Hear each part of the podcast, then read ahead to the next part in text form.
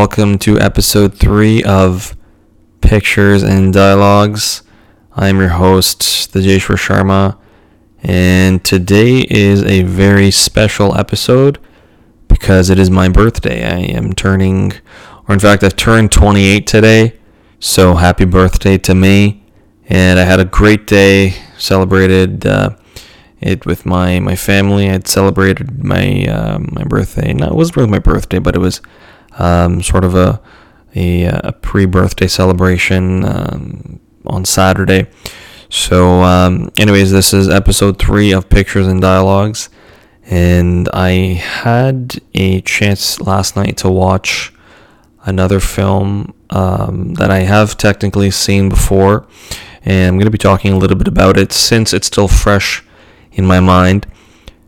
So, this is the birthday podcast. I'm 28 and I'm feeling great. I am super excited to continue to do weekly episodes like I promised last week. So I will try to stick to my original commitments. So last night I had a chance to watch Mother. And if you haven't seen this, it's directed by Darren Aronofsky and he is a visionary director. He has made uh, Requiem for a Dream, and also, which I've not seen by the way, and he's also made Black Swan, which I did see. Um, I'll reserve my comments for that film for another time. And if I'm not mistaken, he's also made The Fountain, but again, I've not seen that film. So the reason I'm going to be reviewing and talking a little bit about Mother is because I watched it with someone else and they didn't like it. I did like it. I did like it the first time that I saw it as well, and there's a few reasons why. So I'm going to be talking about the reasons as to why I think it's probably one of the most unique and um, cult like films that will begin to appreciate and value, and also in terms of um, historical influence over the next decade. So, of course, when this film came out, I believe it was in 2017, it definitely divided a lot of people. Critics were divided, audiences did not like it.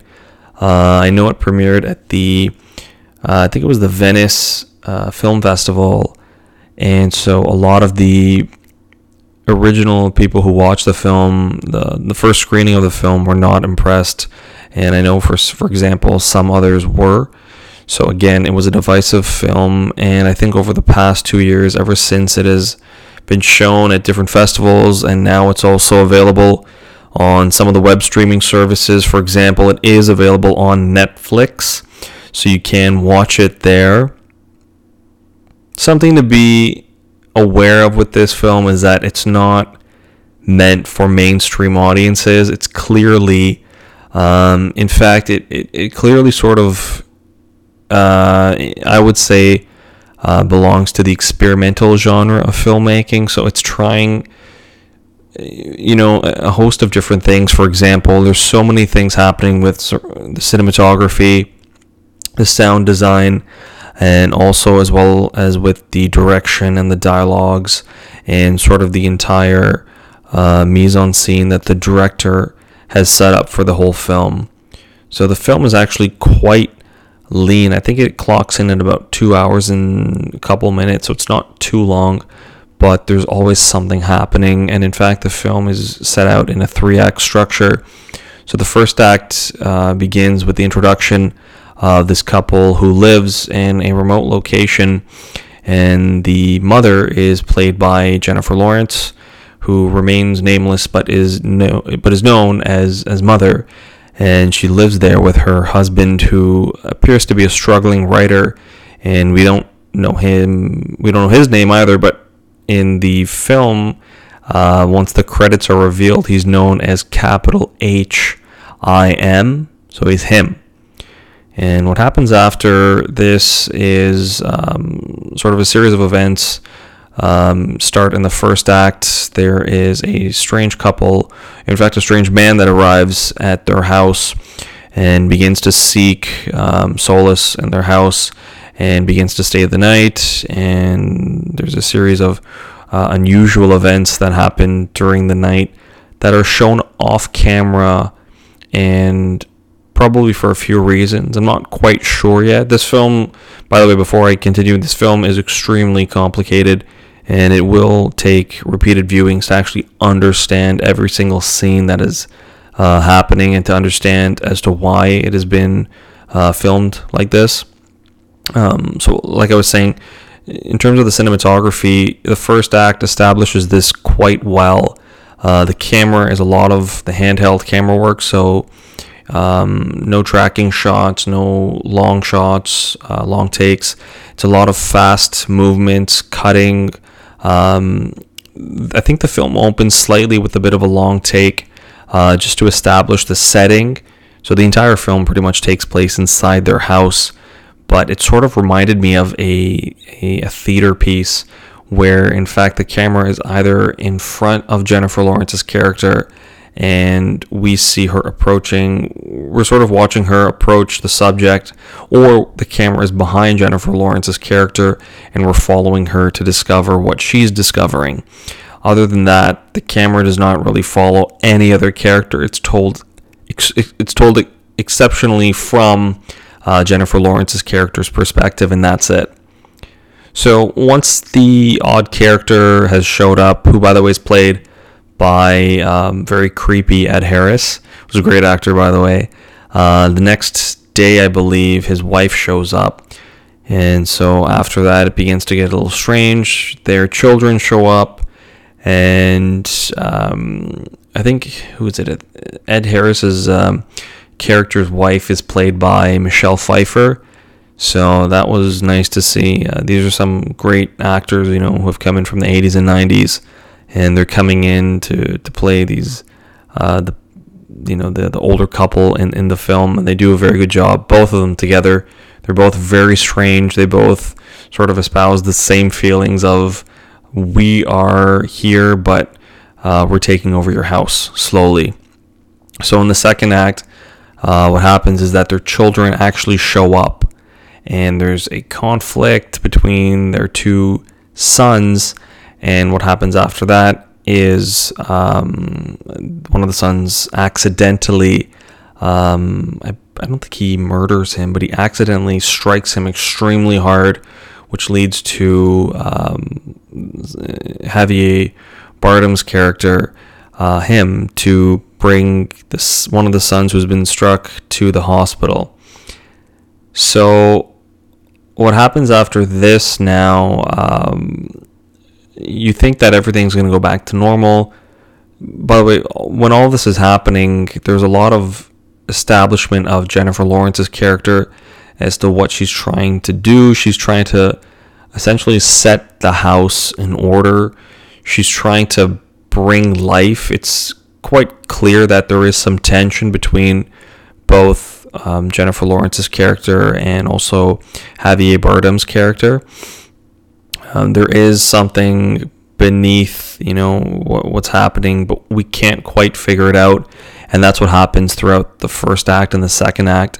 And then it's clear that, you know, after the second act ends, um, it's, it's very clear because Jennifer Lawrence's character, um, her character, uh, explicitly states what the issue is.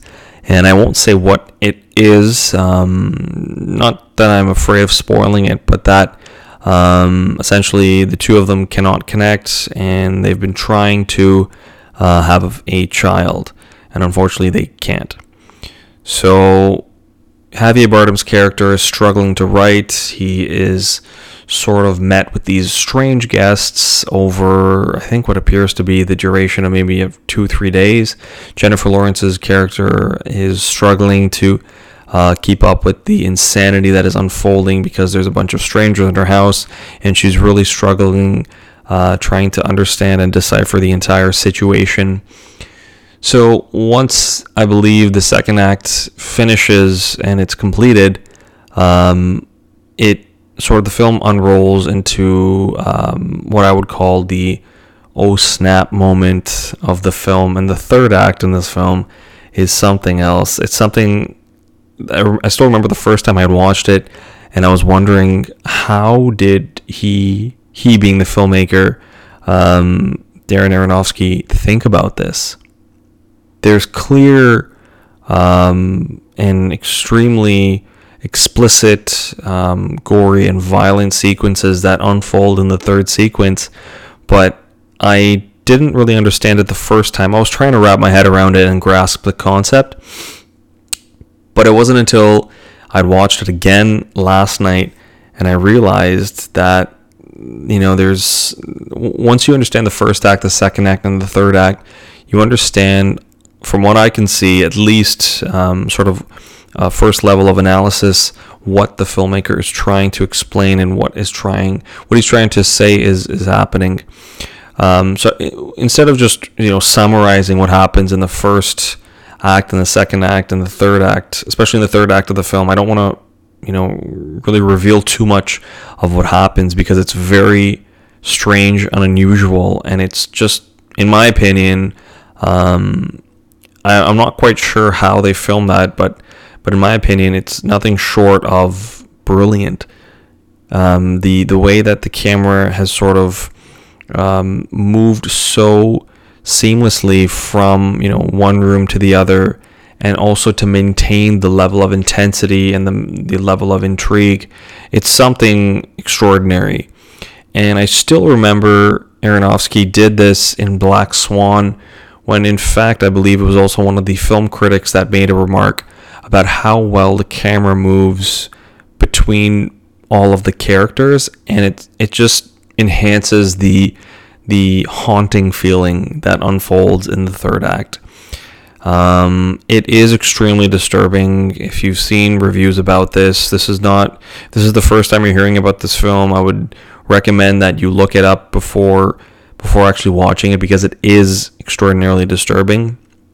But essentially, what I understood, and I think what from other um, people have understood, audiences and also critics, is that there's some sort of biblical narrative, um, you know, this sort of biblical tone as well to the entire film. Uh, a lot of the film rests on the fact that Javier Bardem's character is essentially a representation of God. He is a creator. He has, you know, the house in the remote area.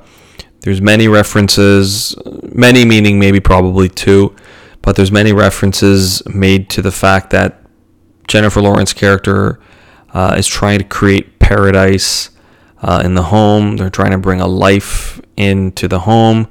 Uh, the fact that people just show up uninvited and seek solace and also shelter. And whenever Jennifer Lawrence characters ask, "What are you doing here? This is our home. You need to leave," uh, they just sort of say, "Well, the poet, the poet has invited us. We're here." And the poet is the creator, and the creator is God. And in this case, it is Javier Bardem's character. There's also a few other things throughout the film that are subtle and that make reference to biblical narratives and sort of have, I think, um, sort of extracts from I don't know different um, and significant verses of of the Bible. So, for example, even all of the names they're all lowercase, whereas with Javier Bardem's uh, character, him the H is capital, and also for the uh, the same thing goes with um, the theme of the Bible, right? Uh, God is capital G O D. So that's another way to determine that there's clearly some sort of um, reason that, or at least some sort of understanding that the filmmaker wants this house to be a microcosm of, you know, the the universe and the fact that God has invited these people in, and or sorry, has not invited these people in, but they just sort of seem to follow uh, him wherever he goes. And you get sort of more of an understanding of that in the third act of the uh, of the film because what happens then is there's a variety of different things happening and it's so hard to explain but also there's a lot of conflict and violence and in fact murder that happens. But this is essentially the fact that um, at this point Jennifer Lawrence um, character is uh, very pregnant, and in fact, she is ready to give birth that evening, but the whole representation of the third act, from what I understand, is that this is the baby now entering the world, which is filled up with chaos and torture and conflict and suffering and disease and sadness.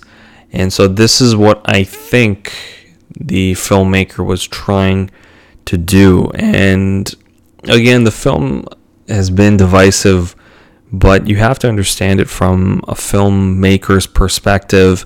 Um, you can describe it as possibly being um, navel gazing or self aggrandizing, but it, it it could come across as that. But you have to respect the vision behind it. So I mean, in terms of technical uh, criteria, it's nothing short of a miracle that this film works so well. And I was really paying attention yesterday to the sound in the film, how when the camera cuts away, there's knocks, there's footsteps, um, but it appears it, it always happens off screen, but it appears as though we are there, and this is um, really with the help of great cinematography and the great camera work, and also the great sound design, that it really has this sort of haunting feel to the entire film. I wouldn't say the film is a horror film. It's definitely a psychological thriller.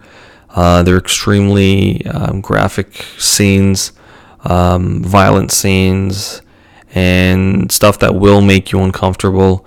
But if you're looking for something that will um, sort of challenge your understanding, and if you're open to learning and seeing, um, you know, in my opinion, what can be American cinema at its best, as opposed to just seeing, um, you know, weak, complacent cinema. This is American cinema at its best. In fact, Darren Aronofsky has been known to really uh, challenge the the concept of what is traditional cinema. So I'm definitely going to be looking into his other films. Uh, like I said, I've already seen Black Swan. But uh, Mother was something that has a very unique look to it. In fact, even just the title um, of, of Mother is characterized as such that it is unique. It's a lowercase m and it finishes with an exclamation mark. And the poster of the film has this very unique look to it. So it, it definitely is uh, a film that I would recommend if you're open to seeing a new type of American cinema. And I'm on the hunt for, for trying to find more films like this. So, thank you for joining me. This was episode three of Pictures and Dialogues. This was a uh, the birthday episode as well, and um, I will be recording another episode next Sunday. And I'm really looking forward to some of the movies coming out over the next couple weeks. We have, of course, um, uh, Quentin Tarantino's new film Once Upon a Time in Hollywood coming out, and I just also happened to casually watch, uh, rewatch Kill Bill Volume 1 and Volume 2 last week. So I will definitely be talking about some of the Tarantino films possibly next week or the week after. So uh, please do continue to uh, listen and enjoy the film critic um, and uh, sorry the film critique and the film analysis. And again, these are unscripted podcasts and unedited. I'm I'm just talking to you straight into the microphone, and I really do hope that you do enjoy it. So until next time, this is Pictures and Dialogues, episode three, and I am your host, Tejeshwar Sharma.